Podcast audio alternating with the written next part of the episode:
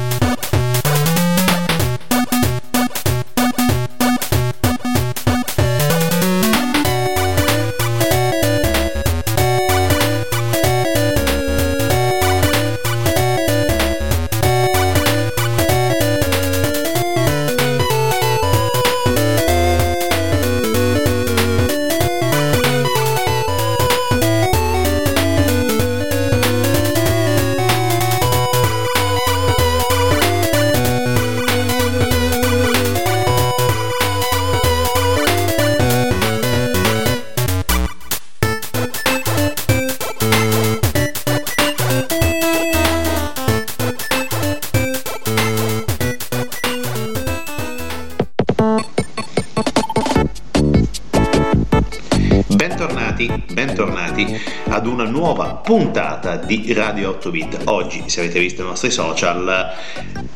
oggi parliamo di uno dei più grandi eroi della Disney, ovviamente uno dei più oscuri, una sorta di Batman vestito di violetto, perché oggi parliamo di Darkwing Duck, uno dei personaggi più iconici per chi è cresciuto negli anni 80, anni 90 a pane e Disney, perché oggi raccontiamo la storia di questo strano papero, di questo giustiziere mascherato notturno che a San Canard combatte contro dei super cattivi piuttosto bizzarri. E oggi, logicamente, non parliamo del, del fumetto o quantomeno della serie animata o delle serie animate, se consiamo anche il reboot di DuckTales del 2017, perché parliamo del gioco dedicato a Darkwing Duck, perché di Darkwing Duck parli- di cui parliamo questo pomeriggio, questa sera, e Darkwing Duck è il terrore che svolazza nella notte, uno dei personaggi più strambi dell'universo Disney più particolari e anche uno dei personaggi a cui è stato eh, dedicato, uno dei giochi più interessanti oggettivamente mai prodotti dal, dall'universo, per l'universo meglio della Disney e oggi infatti raccontiamo per quanto possibile e visto anche il tempo che abbiamo a disposizione che non è mai eccessivamente lungo eh, un platform molto molto intrigante della Capcom uscito nel 1992 pensate un po' quasi 30 anni fa per la precisione uscito il 9 di eh, giugno nel eh, mercato mh, mm, americano e canadese, mentre per tutto il resto del mondo, Europa compresa, il dicembre del, eh, dicembre del 93, sì, eh, per appunto tutte le altre piattaforme interplanetarie ed è un gioco eh, originariamente pensato per NES e per il NES, per l'8 bit di casa Nintendo e per il Game Boy prodotto dalla Capcom. Uh, banalmente è un gioco che è una mera copia da un certo punto di vista di Mega Man, uno dei capisaldi storici di casa Capcom e Darkwing Duck è un gioco a piattaforme estremamente difficile, estremamente complicato per i non avvezzi e ha la grande caratteristica di portarci in questa città immaginaria che si chiama San Canar e noi dobbiamo appunto guidare Darkwing Duck uh, alla conquista, diciamo così, del bene per sconfiggere la Shash che è una uh, serie di criminali, definiamoli così, una serie di super cattivi che appunto insistono sulla città di San Canard e noi dobbiamo appunto cercare di uh, Sconfiggerli molto semplicemente ci sono una serie di livelli che dobbiamo affrontare con una certa difficoltà perché partiamo inizialmente magari dal ponte, possiamo partire dal, dalla città oppure possiamo addirittura partire dalle fognature e tutti questi livelli inizialmente hanno un difficile impatto per i giocatori non avvezzi ma che andando avanti con, uh, con il gioco se si ha paz- molta pazienza e si è anche discretamente bravi si riesce ad ottenere una bella vittoria per il nostro Darkwing e soprattutto si riesce a, a, conquistare il bene e riportare tutto quello che è necessario all'interno di una città che è a rischio, diciamo così, di, di super cattivoni e quindi noi, vestendo i panni violetti di questo, come abbiamo detto, strambo personaggio di casa Disney, riusciamo a portare qualcosa di buono all'interno della città. Intendiamoci, il gioco è assolutamente in linea con i platform anni 80-90, uh, eh, difficile, sì, estremamente intrigante, assolutamente assolutamente sì, ma soprattutto di buonissima fattura, nonostante all'inizio del, dell'uscita di questo gioco ci furono recensioni piuttosto contrastanti, molti lo valutarono positivamente, mentre invece qualcuno, come per esempio CVG, che era computer più videogiochi in Italia, lo diciamo trattò malino dandogli 56 su 100 però per la versione per il Game Boy. Tendenzialmente il gioco ha avuto reazioni sempre piuttosto positive, con valutazioni molto alte se consideriamo consideriamo per esempio Joypad nella versione per Game Boy o addirittura anche un 7,8 eh, addirittura per Quebec Games giusto per rimanere magari in tema con San Canar magari vista anche la vicinanza e l'idea di una città come potrebbe essere San Canar magari vicina ad un certo uh, stereotipo diciamo così canadese almeno dal punto di vista del nome addirittura un 7,8 così come GamePro altra celebre rivista americana che mm, inizialmente era dedicata solamente agli 8 bit, poi è diventata multipiattaforma, un 4,6 su 5, quindi un bel, uh, un, un bel, voto, un bel voto, perché comunque come abbiamo detto il gioco è sì difficile, però comunque eh, rende in maniera perfetta le avventure eh, di Darkwing Duck. Certamente manca forse quella componente abbastanza folle che troviamo all'interno del cartone animato, sia, anzi soprattutto quello storico, quello degli anni 90, dove chi ha più o meno grosso modo la mia età eh, lo ha visto magari nei contenitori pomeridiani sulle varie reti televisive, credo anche su, sulla Rai se non ricordo male onestamente, questo sinceramente adesso mi sfugge alla memoria un po' quel che è, però noi ci troviamo di fronte ad un personaggio iconico che è stato da un certo punto di vista risuscitato anche dal reboot di DuckTales con eh, versione leggermente diversa perché non c'è l'originale Drake Mallard ma un attore che cerca appunto di vestire i panni del suo idolo e quindi di riuscire a riportare il nome di Darkwing Duck alla giusta fama. Come detto,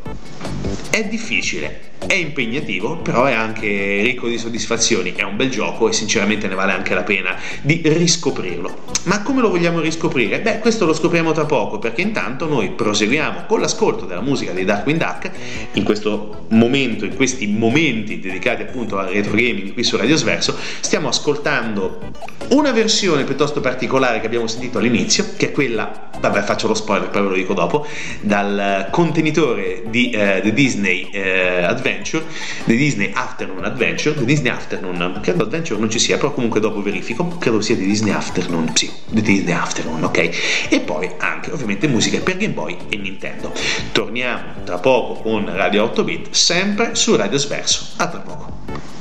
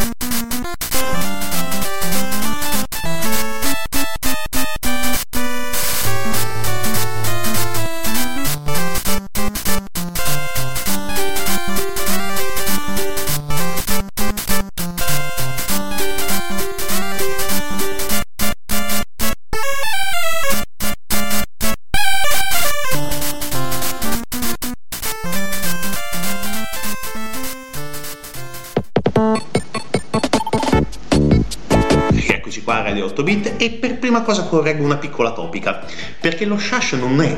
il cattivone che deve combattere Darkwing Duck, lo Shash invece è quell'organizzazione che combatte i cattivoni e che aiuta Darkwing Duck. Errore di sbaglio, eh, ci voleva puntualizzazione e a volte durante l'enfasi e il brio della diretta si prendono delle topiche o si pestano delle mette. Ok, quindi praticamente, piccolo recap, Darkwing Duck combatte la foul, semplice, ok? Ok, bene, dopo aver riparato a questo errore, cosa succede? Succede che appunto questo gioco originariamente è stato prodotto nel 92-93, è stato distribuito meglio nel 92-93 a seconda del, del, mercato e ovviamente le piattaforme iniziali erano quelle 8 bit, NES e Game Boy. Personalmente ho giocato alla versione originariamente a quella del NES e sinceramente mi sono divertito tantissimo. Un po' frustrante per le abilità di un ragazzino di 13 e poco più anni, però oggettivamente era parecchio parecchio divertente. Cosa è successo poi? Nel frattempo, con tutta la mania, tra virgolette, in senso buono, del retro gaming, la versione originale per il NES è stata inclusa in un in una collezione, definiamola così, che si chiama The Disney Afternoon Collection, quello che citavo prima, ed è un mix, definiamolo così, che eh, raccoglie in maniera digitale, perché è venduto attraverso le piattaforme digitali, eh, DuckTales, Chip and Dale Rescue Rangers, Tailswind, Duckwind Duck, appunto, DuckTales 2 e Chip and Dale Rescue Rangers 2. Sono praticamente sei giochi classici che eh, attraverso appunto le piattaforme di vendita online sono ritornati giustamente in voga e quindi vengono ancora giocati da generazioni di nuovi videogiocatori. Per noi che siamo più o meno cresciuti con questi giochi, io personalmente ho fuso nel vero senso della parola il primo DuckTales, il secondo, eh, quelle piattaforme, quelli di cui, anzi quello, perché di DuckTales avevo già parlato, l'edizione remaster, dell'edizione rinnovata eh, la serie scorsa, la stagione scorsa di eh, Radio 8 bit, e Darkwing Duck non è stato, diciamo così, non ha subito il, eh, l'ammodernamento come DuckTales, perché probabilmente DuckTales in quel momento aveva bisogno anche di un boost dal punto di vista eh, videoludico, vista anche, visto anche il grande successo che ha avuto la versione nuova, rinnovata della serie televisiva, Darkwing Duck non ha avuto una riedizione, non è stato trasformato in qualcosa di nuovo, si sono limitati, diciamo così, al, eh, alla riproduzione dell'esistente attraverso appunto un un, un, una sorta di best of dei personaggi della Disney, soprattutto delle avventure che la Disney portava all'interno di eh, tanti contenitori televisivi eh, americani, in primis e poi europei, mondiali, eccetera. C'è un però, c'è un però, perché mh, mm, qualche anno fa, due o tre anni fa più o meno, mh, mm, vennero iniziati dei colloqui per progettare una sorta di sequel. Innanzitutto si pensava di fare un qualcosa in stile 16 bit, leggermente più moderno, però succede che nonostante l'ispirazione al remaster appunto di DuckTales e dopo aver prodotto una sorta di primo demo, definiamolo così, eh, per questa nuova versione di Darkwing Duck, eh, il gioco venne rifiutato, il gioco venne rifiutato e quindi non c'è stato il eh, successo come si sperava per eh, DuckTales e quindi Darkwing Duck non ha avuto una versione rinnovata. Quindi cosa è successo? È successo che praticamente uno dei produttori che, era, che, si chiama Aaron Sparrow, se non ricordo male,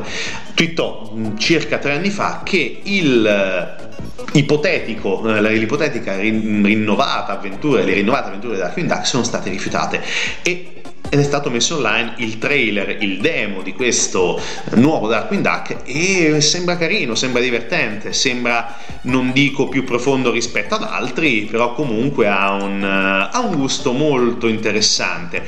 Dispiace, dispiace che questo gioco non sia stato sviluppato in maniera completa, però comunque noi ci teniamo anche tranquillamente la versione standard a 8 bit del Super Nintendo, si trova anche tranquillamente eh, per chi ha ancora un eh, vecchio Game Boy da giocare, eh, non si trova ad un grosso prezzo, diciamo così, la cartuccia originale di Darkwing Duck, però si trova mh, mm, senza spendere delle cifre iperboliche. Ne vale la pena ancora, oggettivamente, e anche ne vale la pena dal punto di vista musicale, perché dal punto di vista musicale c'è una bella mano di, eh, di Fujita, eh, Yasuaki Fujita, che ha dato veramente una, una bella botta di energia a questo, a questo nostro personaggio, ma uh, di Fujita ne parliamo dopo perché eh, c'è abbastanza da, da parlarne. Quindi adesso ritorniamo ad ascoltare la musica di Darkwing Duck e poi torniamo ai noi per l'ultima tranche di Radio 8 Bit. A tra poco.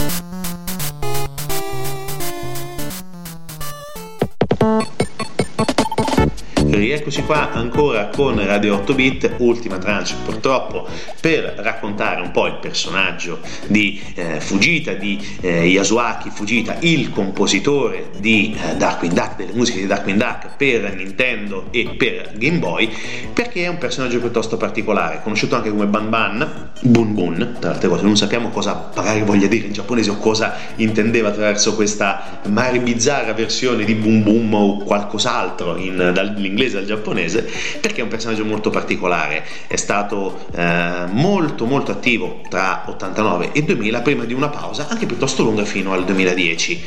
È stato uno dei protagonisti di un gioco di cui abbiamo parlato la settimana scorsa, ovvero Final Fight. Final Fight insieme a tanti altri eh, compositori è stato protagonista e quindi è stato una sorta di eh, definiamolo best of tra i migliori compositori di musica per videogiochi in un certo qual senso sì, perché comunque era il meglio che al momento la Capcom poteva offrire a livello di colonna sonora e ci riusciva bene, se vi ricordate quello che avete sentito la settimana scorsa o attraverso il nostro podcast, sicuramente converrete con me. È stato insieme ad Arumi Fujita, solo omonima, anche lei compositrice storica della Capcom, protagonista di uno dei probabilmente capisaldi e capolavori della Capcom che è 3, uno dei platform più belli di sempre, anche più difficili di sempre. E subito dopo, subito dopo Mega Man 3 inizia un 1991 estremamente lungo, complicato, perché già con um, chi ha incassato Roger Rabbit per il Game Boy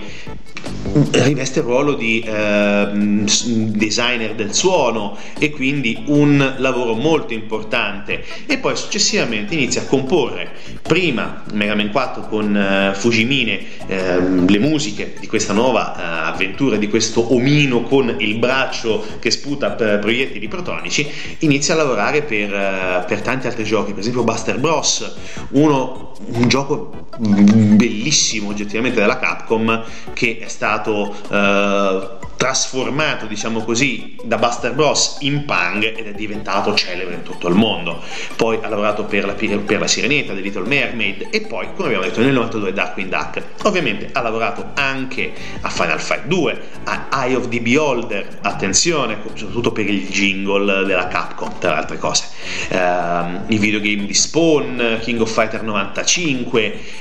uh, poi secondo me un qualcosa di unico che è stato il uh, designer del suono di Puzzle Bubble ed è stato ovviamente una delle sue opere più famose e più intriganti. Ma poi dopo è stato anche uno dei protagonisti di Breath of Fire che è un JRPG mm, di una bellezza sconcertante per Super Nintendo e poi successivamente per il Game Boy Advance